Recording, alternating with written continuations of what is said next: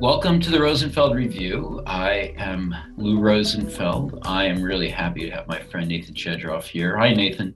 Hi. You know, it's sort of hard to introduce you. Uh, what have you not done in the field of design? The founder of Vivid, you've written more books than I can keep track of, including three books with Rosenfeld Media Blind Spot to Make It So and Design is a Problem.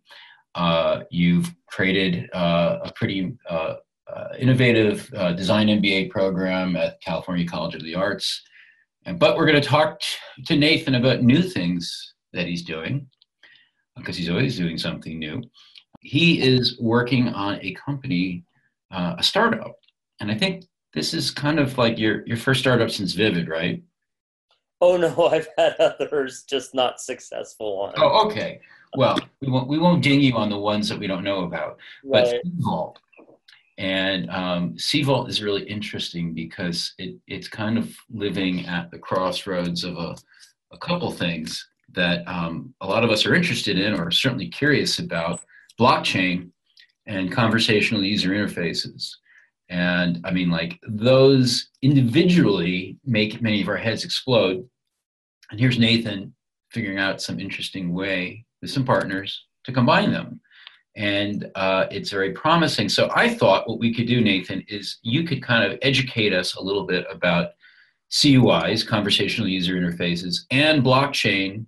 Uh, just introduce them uh, as best you can, but you also now have all these great things to um, from from uh, Vault to uh, help us uh, to serve as examples to help help us understand both concepts what do we need to know first? What, what's the foundation? Would it be a blockchain itself? Yeah, well, there's there's sort of two categories of things right now that uh, are coming together, at least for me, and what what uh, I and my uh, teams are doing, and that is uh, blockchain is this new technology, and I'm you know a convert. I'm convinced that this is a technology that's going to change everything again just like the internet and the web did. And and I say this because I was there when, you know, the 90s happened and we saw interactive media permutate into many different forms.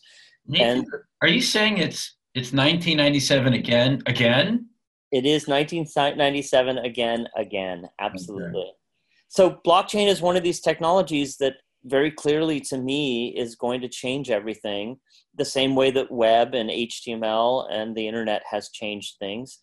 And then uh, parallel to that bots or conversational user interfaces are another technology and, and together with ai are another technology that are also going to change everything. So putting the two together has been a really interesting project that my latest startup is uh, at the intersection of. So I'm really disappointed because I mean you've combined all the things except my favorite thing these days, ops. So um, you know, I'm, I'm very disappointed in you. But all right, we'll. we'll well, the other thing that's going to change everything, by the way, is regenerative medicine and adult stem cells. But maybe we should make that a different podcast. Okay, let's let's get let's get to that later. So, blockchain. I'm sure people have heard it all. You know, around. Uh, it's a it's actually there's a lot of hype around it. It's very much the Wild West, but blockchain technology is actually fairly easy to understand. Um, think of it as a, a, just a giant global ledger that's that's managed peer to peer.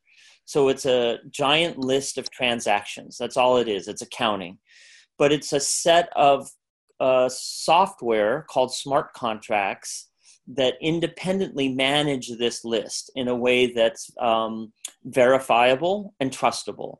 So it's a giant transaction uh, or a ledger of transactions that once they're recorded, they're permanent. So, for instance, digital currencies are built on a blockchain. They're at the heart of block of uh, currencies, uh, but you could use a blockchain for all sorts of things. Um, and the way that, let's say, a Bitcoin works is that there's a ledger, there's a blockchain of all the transactions every anyone's ever done with Bitcoin. They're all sitting in like it's one giant bank account open to everyone to see. You don't know who's behind the account number necessarily, but you can see all the trades that that account number has done. And you can go back to, you know, Bitcoin I think started around what 2014 maybe? That sounds about right maybe a little bit earlier. I think it's seven years old. So no, 2011, 12 probably. Uh, you can go back on a on a search and see every transaction everyone anyone's ever done on a blockchain or not on Bitcoin, and the same goes for all digital currencies. So it's a technology that allows that to happen without someone centrally managing it. Um, and in fact, these smart contracts are part of the technology that's going to change things because you can encode logic into these smart contracts and then essentially you set them off on their own to go run automatically. And in fact the reason why something like an ethereum or a, a bitcoin are trustable is that the this code is running on its own. No one is in charge of it uh, technically. No one is um, managing the transactions and therefore no one conceivably or theoretically can go screw around with them and therefore change the transaction history or or make transactions that are false. So essentially this chain of um, transactions is managed in blocks. And once a block fills which is an arbitrary number of transactions it's solidified and a new block is opened and more transactions keep stacking up. And that's why it's called blockchain What's the important part about that solidification? It's permanent. It's open in the sense that everyone can see it. It's peer to peer, so it doesn't live just in one place where it can be wiped out. It lives everywhere. That you know there are nodes that are contributing to this, and it's verifiable. So I could say, "Oh yeah, I gave Lou two bitcoins," and if if other nodes, and in other words, if other people on the network didn't see me give you two bitcoins, then it effectively didn't happen. So you hmm. can't just come in and say, "Oh yeah, uh, I gave Christina Wodtke a bunch of bitcoins, and and she, you know, she owes me this." If other nodes didn't see it, if you didn't see it, then nobody trusts that transaction. And so this is how they build a trustable, verifiable, alternate financing or currency mechanism. So there's a, a, lot of transparency in order to engender trust in the system, and obviously you can't have a system without trust. Is that transparency something I need to worry about uh, as a uh, as a someone who uses or makes transactions in blockchain? Well, yeah. In fact, transparency is the key word. You know, we can talk about the technology of blockchain, but the reality here for you know probably your listeners and you and I is that this is ushering in a new world of radical transparency. And that's what's going to change everything. That's why blockchain is going to change everything. When radical transparency hits company after company or organization after organization and industry after industry it's going to change things in the same way that online commerce has changed everything about retail, wholesale, and commerce in general. And so transparency is the key here. You know, is it the kind of transparency that I have to worry about in terms of my privacy as a purchaser? Right. right. So, yes and no. um, again, these are all handled by account numbers. So it's sort of like a Swiss bank account in the sense that you can see the trades that have been made in and out of that account, but you don't know who's behind that account.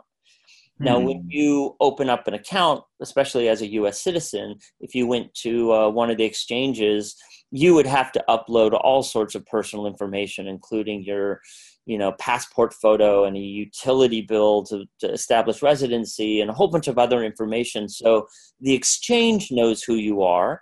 And then of course if some law enforcement agency or some hacker hacked those lists then yeah that stuff could come out um, the IRS is, if you're a, a, a U.S. citizen, the IRS is going to be able to get to this information. So it won't be private from the institutions that normally, you know, connect and see, you know, your your taxes and your income and your mm-hmm. transactions. But it's private in the sense of you can anyone can see any transaction on the network, but they just don't know who's behind those accounts. I'm, I'm so interested in, in this topic based on my experience in the uh, search analytics space a, a, million years ago. I wrote a book on that. And I remember learning about um, uh, an interesting thing that happened uh, with a bunch of uh, AOL researchers. They, they had a huge trove of search data, what, what different uh, queries were. And uh, each query was associated with an account number. they made this data available quite generously for people to use for research purposes. And they right. thought the account numbers were sufficient to anonymize the individual users. However, uh, very quickly, the data was thrown into a, a searchable database, and the um, you could very quickly see, you know, who uh, each account, each individual account holder's queries, what they were. Yep. Basically, then you could say, well, this account holder search for these things collectively. We may we may be able to identify them. And uh, uh, a New York Times reporter who wrote a story on this actually was able to identify uh, a number of people, I believe, based on what they had searched for. And um, you know, this was especially uh, disconcerting because some of the queries were for pornography, and uh, they could tell who was searching for what type of porn, even though there were no names involved, just account numbers. That's why I'm thinking about the issue of privacy here. Right. Well, so this is definitely a concern in the community. And it, it, there are possibilities if you get really smart. You know, there's no reason why Amazon and Google can't figure out. Well, first of all, they have your personal info, but even without it, they have enough search data to triangulate that they can reconstruct who you are pretty easily. I mean, if this New York Times reporter could do it, certainly the big companies can do it. Well, that's a good point. So I, I guess the, the thing maybe we should take away is uh, uh, uh, my silly, outnoted notion of privacy from, let's say, before 1997. Uh, some of us still hold on to that is, is kind of, well, it's silly. We, we don't really have the same expectations or shouldn't. And uh, maybe the, the benefit here is that at least it's not in the hands of a few big organizations that we already may fear. Uh, government is in the hands of everyone, uh, and hopefully that's no worse. Well, and the Europeans, by the way, are way ahead of this. They, their uh, privacy and, and private user data regulations are quite strong, way way better than what's here in the U.S. So let's hope that others use that as a model. Agreed. So now we've got blockchain to take uh, advantage of, uh, and hopefully not to take advantage of us. Um, and you're going to combine that with uh, conversational user interfaces uh, by way of bots. Right. Well, let me give you a couple uh, examples really quickly about why blockchain technology is going to, you know, create this radical transparency. Okay. There's a company right here in San Francisco that's putting sensors in agriculture fields in California and Massachusetts, measuring things like water and sunshine and nutrients and fertilizer and pesticides and all that kind of stuff. And they're basically creating blockchain for agriculture. So the end result of all the things that happened between the growers, the the transportation, the wholesalers, the retailers, etc., is that when you walk into a Safeway, for instance, or uh, Whole Foods, you know, when it says organic strawberries, there's actually a ledger, there's a blockchain of everything that happened to those strawberries from start to the moment you you saw them in Whole mm. Foods that proves that they were organic or not. So that's the kind of radical transparency that that is going to start happening to industries is that someone who is concerned about this stuff will be able to search the blockchain and determine whether you know what you're saying is true or not. Another example is the diamond world. If you wanted to if you're anywhere in the west western world and you wanted to buy a diamond you will only be shown conflict free diamonds. But if you look at all the diamonds available to people in the west to buy and then compare it to the annual output of diamonds coming out of Canada, which is essentially the only source of conflict free diamonds, they are way off. Those two mm. numbers are not aligned. And that's because there's a tremendous amount of fraud in the diamond world about you know labels like conflict free right so when there's a blockchain for the diamond world you'll be able to determine where that diamond came from and is it in in fact block uh, conflict free or not. And that's going to change everything about that industry. This is going to happen everywhere. It's interesting. I mean, uh, you know, that that's really exciting. And uh, uh I, I, imagine that's just two of uh, an almost infinite number right. of possibilities where this can help. How, how do you actually associate physical things like diamonds or um, or uh, strawberries with uh, is the right diamond or the right bushel of strawberries? Well, diamonds are actually uh, they have a, a serial number encoded onto them, and obviously there are moments when things enter the blockchain or when data enters the blockchain where fraud can happen. So mm-hmm. it's not like this is foolproof, but it'll be much easier to manage. Um, you, you, know, we're we're talking about things like um, inanimate objects may manage themselves with these smart contracts. So mm-hmm. a famous painting by uh, Monet may have its own blockchains with smart contracts around it that manage ownership on that or or a better example might be a piece of property a home may manage the interactions it has with developers city ordinances sales taxes you know repairs etc um, a set of smart contracts may essentially make the house a little bit smart so you can query the house for its history. You don't have to go to an agency or a company, obviously, in the future. That's the power of these smart contracts, but obviously they have to be written correctly. Wow. That's not, yeah, I mean, that sounds, well, pretty amazing. Yeah. So let's talk about your amazingness. Yeah. What are you guys going to be doing? So let's talk a little bit about uh, conversational user interfaces. It's our contention that the CUI, the conversational user interface, is going to be a new paradigm shift for, for interfaces. This is what designers need to be on top of. Just like we saw uh, the paradigm shift from command line interfaces to GUIs, graphic user interfaces, and all of the requisite technologies, tools, opportunities, new kinds of users, new numbers of users, etc. That's all going to happen again, and I think on a bigger scale. So we're going to be talking to our things and our services more than we are. Um, looking at them necessarily or manipulating them with our hands. Now, obviously, it's not going to cover everything we do with digital services. There's still a place where we use command lines today, although not many. Um, we're going to start talking to our cars, our homes. We're already doing it with Alexa and Siri and Cortana and others. We're going to be talking to companies for customer service. That's actually well on its way already. Mm-hmm. And then everyone will probably have at least one bot or conversational user interface they use that represents them that has a certain amount of agency. All of this has been talked about obviously for 20 years, but it's finally coming to fruition because of the technologies we now call AI, which is oh. essentially machine learning and pattern recognition and natural language processing, et cetera. Well, hold on a second. So you're saying that in, in, the future, I will have a bot that can wait on hold with my vendor's bot when, instead of me waiting on hold and waiting for them to get back to me. Oh yeah, and in fact, it may, depending on uh, your settings, it may have enough agency that it's not waiting on hold. It's just talking to that bot and and, and negotiating on your behalf. It does. It's not like it'll come back and uh, notify you when you're when the hold is off. I mean, no, they'll actually handle it for me, which I like, assuming that um, uh, you know they can't be bribed by the the uh, company's bot. Uh, right, exactly. Well, so this is why we have to be able to trust these bots, right? Mm-hmm. We need a mechanism for trust.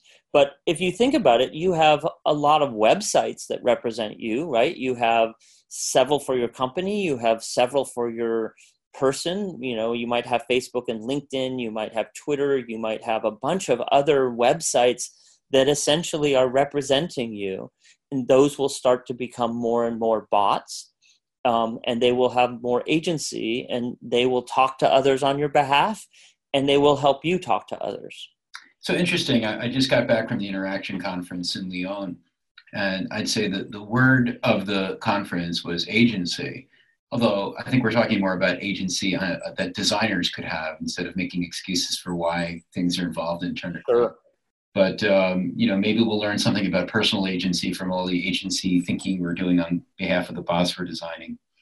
Absolutely, and we all we you know it's clear that these AI technologies are not just taking off in terms of excitement and investment in startups, but they're affecting our lives in really profound ways and significant ways for both good and for bad. Mm-hmm. So we as designers now have a new set of responsibilities and capabilities um, that become much more socially engaged. So everything that Nass and Reeves at Stanford published in their book, The Media Equation, is finally coming true and will apply to pretty much every interface when you know these things become more and more social actors in our lives.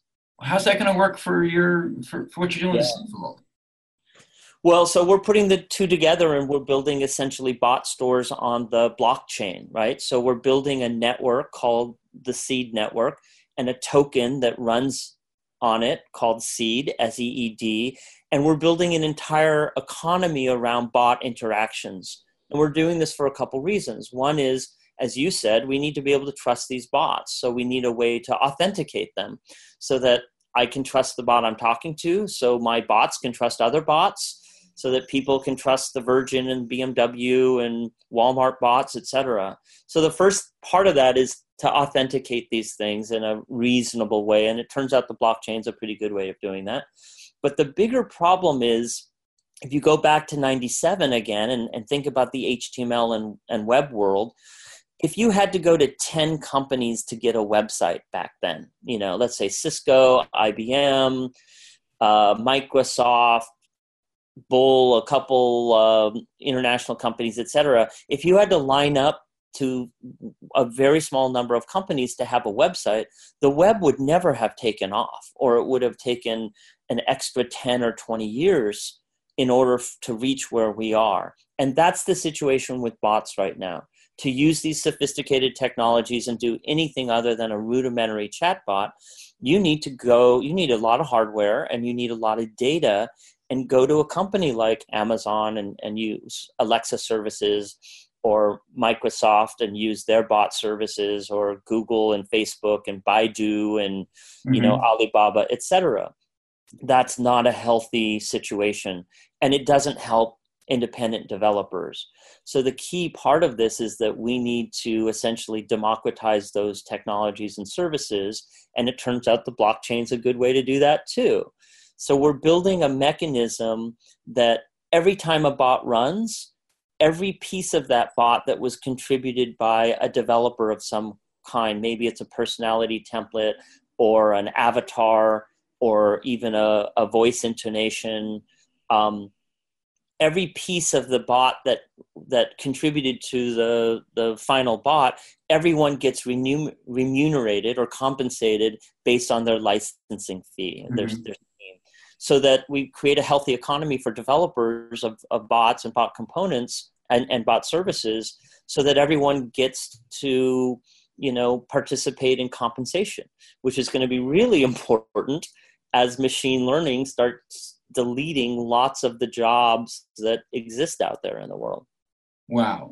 So you've just opened it up uh, in, in, in ways that uh, you know i mean look, I, look from a let's say from a publishing perspective Yes. Anytime I try to talk to someone who could write a book on this topic, they're almost universally employed by one of those few companies. Yeah. And they're not allowed to talk about it. And that bothers me, not yep. just as a publisher, but as a, a designer. And I, it, it's frustrating that this this is this like important, clearly important area that's kind of been closed down.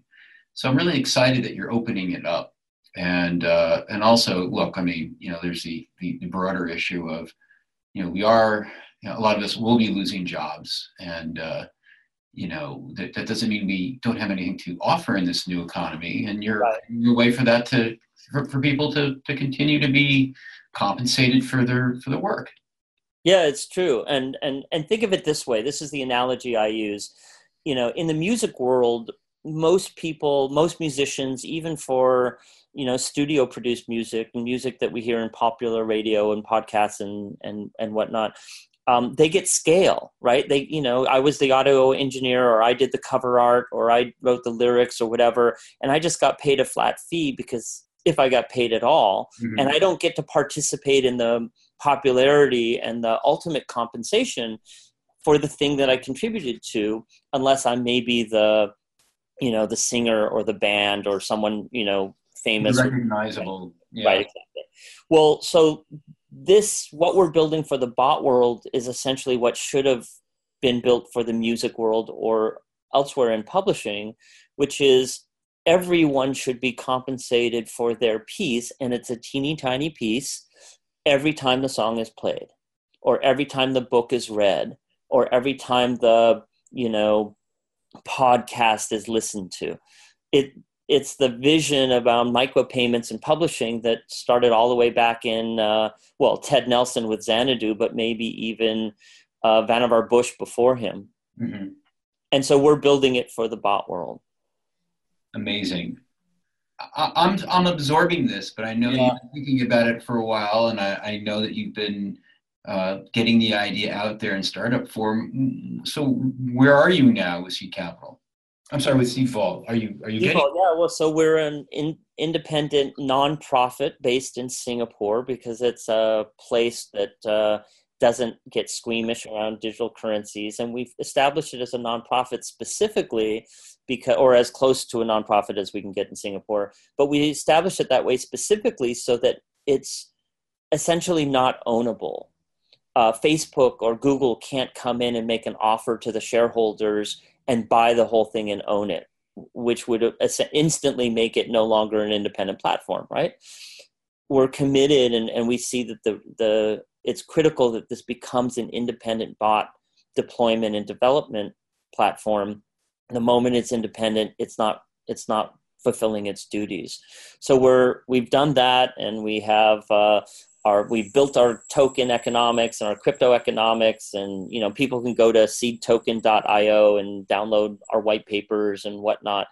But we're just now, um, I think, uh, hitting launch speed with investment and signing up bot developer communities. And um, really everything's just starting to come together this week. So it's kind of uh, fortuitous that we're doing this podcast right now well i'm really glad to hear that i'm, I'm glad our timing is good uh, more importantly i'm glad your timing is so good and um, uh, um, i'm not surprised because uh, you, you just tend to break new ground every couple of years um, Nathan Shedroff, thanks for joining us again. Could you give us the URL that uh, we can learn more about uh, Seed Vault from? Yeah, it's it's Seed Token S E E D is in David T O K E N token uh, dot io. And if you want to know more about Nathan, you should go to nathan.com. He's a proud member of the, the League of Nathans. Great to have you on. Thank you so much, Lou. Take care.